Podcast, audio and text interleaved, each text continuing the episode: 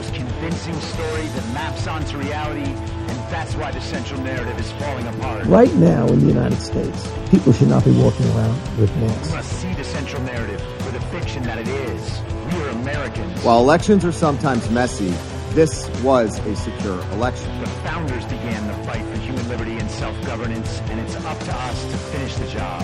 I tell you what, we are in a truth emergency right now. This is the end game.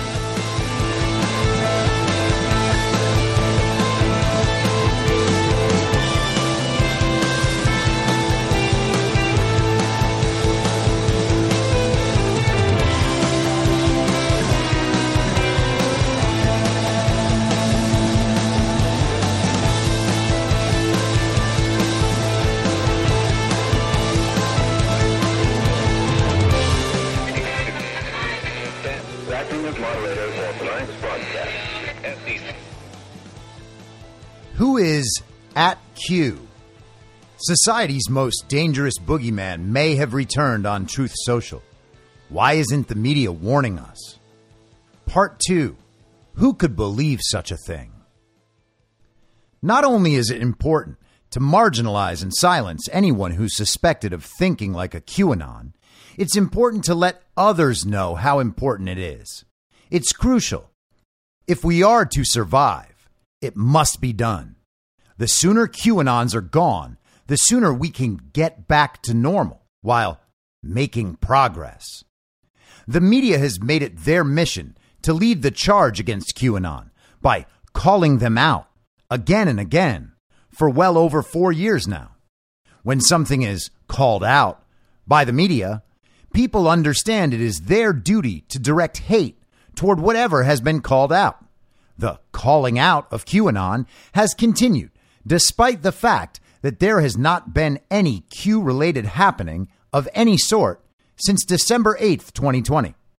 The fact that I am able to discuss QAnon at this length without calling out QAnon surely must make me a dirty QAnon, whether I am or not. I do not identify as a Q follower, but that's not for me to judge. That's for the writers at Newsweek and people who edit their selfies to decide. Because I have a set of rational, plausible, unauthorized beliefs about a wide range of subjects, I am a no good, very bad, no no person, a QAnon. That these beliefs are backed by far more evidence than the claim that masking up will help prevent the spread of an aerosolized viral bioweapon is irrelevant to the people who thought mask wearing was necessary for modeling good behavior. As our betters, the very good people determined that regardless of whether or not masks worked, they don't. They should be worn out of respect. Our betters demanded symbolic displays of respect performed in public in honor of their power. Rules don't have to make sense, but they must be followed.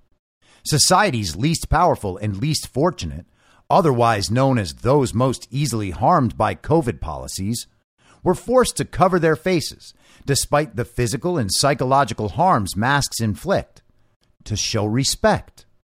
Someone has to show those QAnon nut jobs how they should act. It's not a big deal.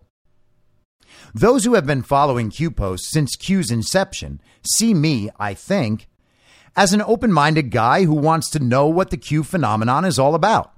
They know, and I know, that they know infinitely more about Q than I do. They had a three year head start in their process of understanding one of the most confusing, complex, undefinable, and downright fascinating phenomena in the history of information. Truthfully, I'm a bit jealous of the fun they had. To people who know the most about Q, I am not a Q follower. To the people who know virtually nothing about Q and little more about what I think, I have become crazy and joined the cult of the no no people. I am a conspiracy theorist. I am a QAnon. And for that, I must be destroyed. I ignored Q from its inception. I hadn't seen or read a post, certainly not in any serious way, until late summer of 2020. I became aware of Q through various news stories and podcasts, but it seemed far out and silly, exactly as it was framed to seem. I saw a weirdo with a Q sign at a Trump speech or something. I saw their crazy WWG1WGA in their Twitter profiles. Where we go one, we go all. They're trying to pretend they're looking out for one another for the betterment of humanity, like they're all in it together as a country. Truly cult like. Everyone knows that the people actually helping are as follows BLM Incorporated, Antifa's Angels, Nancy Pelosi, who invented San Francisco and is your favorite drunk aunt slash daughter of a mobster and communist, Don Lemon, who is currently being tried for a sex crime, the guy on MSNBC, Rachel Maddow, I mean Chris Hayes, the report button on Twitter, Chrissy Teigen, Sean Penn, Fidel Castro's bastard son, Warzone reporters, Adam Kinzinger, Liz Cheney, who has totally made up for her father's war crimes. At least three Bushes that we know of. And don't look up Prescott. He's not one of the three. Hillary Clinton's lawyers. Stacey Abrams stomping out voter ID laws with her extraordinary political weight. The abstract sound of 1 6 if someone utters insurrection in your presence. Powerful sanctions only a QAnon like Putin would ignore. And the ghost of Kiev. Upon deciding that this radical cult of demonic worshippers of the unmasked face was worth a serious look, I was confronted with cryptic posts on internet sites with ubiquitous cartoon frogs where Nike and Apple logos should be. What is this? I thought. These people don't even work at think tanks or Ivy League universities. I can't trust these anonymous people. What if they're not diverse enough? What if Q is a white man like Ron Watkins from the HBO documentary, who's at least half white, like Barack Obama. Despite this venture into racism, I pressed on, mistakenly valuing my future understanding of an important and complex topic over my all too human need to know the skin color of the person providing the information. Not making sure what race people are before listening to them is white supremacy. But nevertheless, I persisted was the information I was consuming produced by a suitable quota of BIPOC women or AAPI gender fluids? Who knows? I was sucked into the cult before I could seek the guidance of Joy Reid. I didn't even think to ask my fellow white Joy Behar. I literally just turned off my brain and started doing whatever the cult said. It was the cult that made me refuse to post the black square on Instagram, while my more normal fellow whites were solving racism.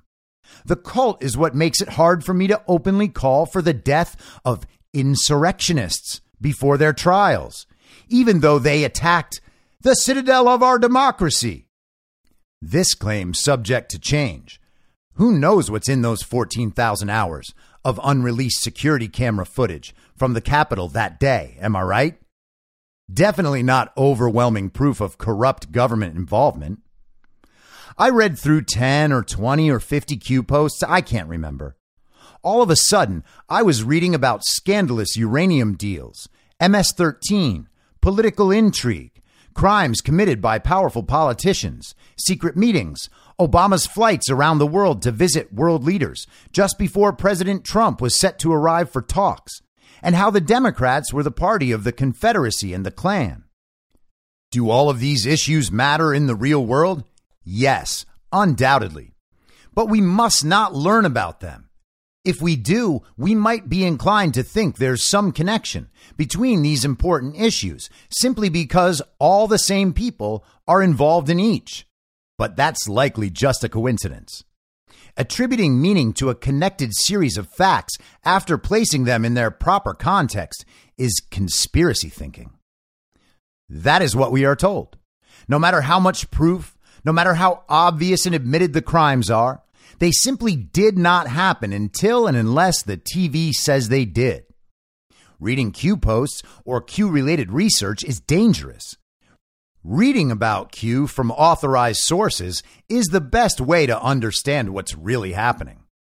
But here's the thing normies and very edgy people Q posts can't hurt you. Q posts are information among other information. That's all. You don't become a different person by reading them.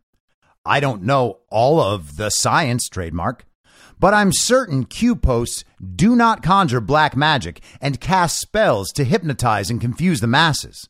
If they did, there would be advertisements next to them. This is a Q post. Q post number 17. Why does Obama travel in advance of POTUS to foreign locations? Why is this relevant? Focus on the power of POTUS as it relates to the Marines. How can MI be applied to prosecute bad actors and avoid corrupt agencies and judges? Biggest drop on poll. Above is reason why the shills are sliding. In case you didn't know, shills log and send new info back to ASF for instruction. They use a five prong pre-packaged injection. One post auto generates four more at random designated times. Common drive of posts they all tap into. Since they misjudge the influence of the mainstream media, they are aggressively looking to censor throughout major platforms in exchange for CIA slush funds and WW access for expansion of said networks. Everything they do has been forecasted and prepared for. Scary, isn't it? Can you believe these questions? Who would even want to think about the answers? Crazy people, that's who. Q would post multiple times some days and then go weeks between posts. There are nearly 5,000 Q posts, questions like those above, memes, seemingly indecipherable codes, government documents, videos, and interactions with Anons. Some posts seem to prove Donald Trump and the people around him were not only aware of Q and the community, but were actively playing along. The president and his people, too, were under the spell of the cult.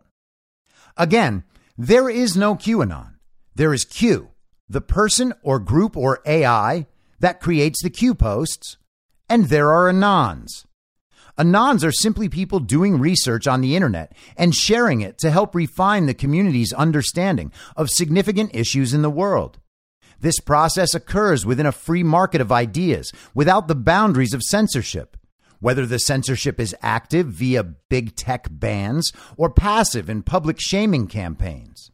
The researchers are anonymous, which means they can't demand trust by virtue of their credentials. The community checks one another's work to see if it's evidence based and logical, rather than assuming everything said is true.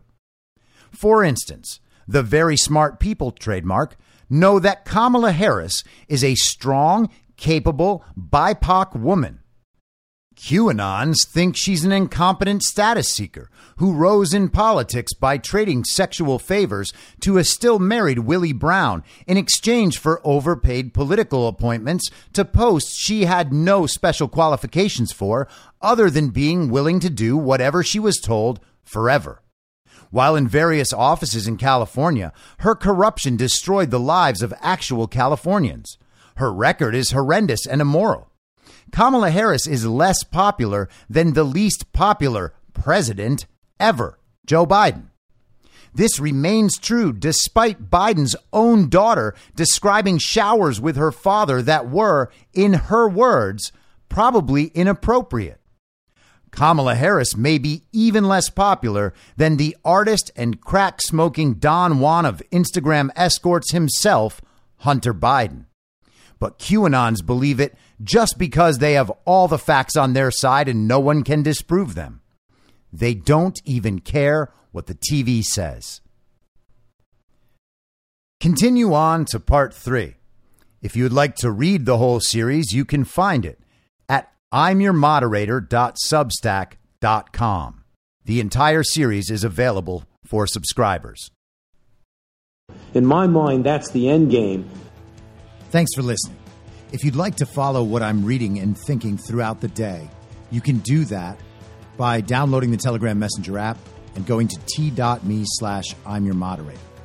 On social media, you can follow me on Truth Social, Gettr, and Gab at I'm your moderator. I also have channels on Rumble and BitChute. If you'd like to follow the writing, you can find me at imyourmoderator.substack.com. The merch site is cancelcouture.com or go direct shop.spreadshirt.com slash cancel dash couture. If you'd like to support the podcast financially, the best place to do that is Ko-Fi. Go to ko-fi.com slash I'm your moderator. And all of these details will appear in the show notes with each episode. I'll see you soon down on the range.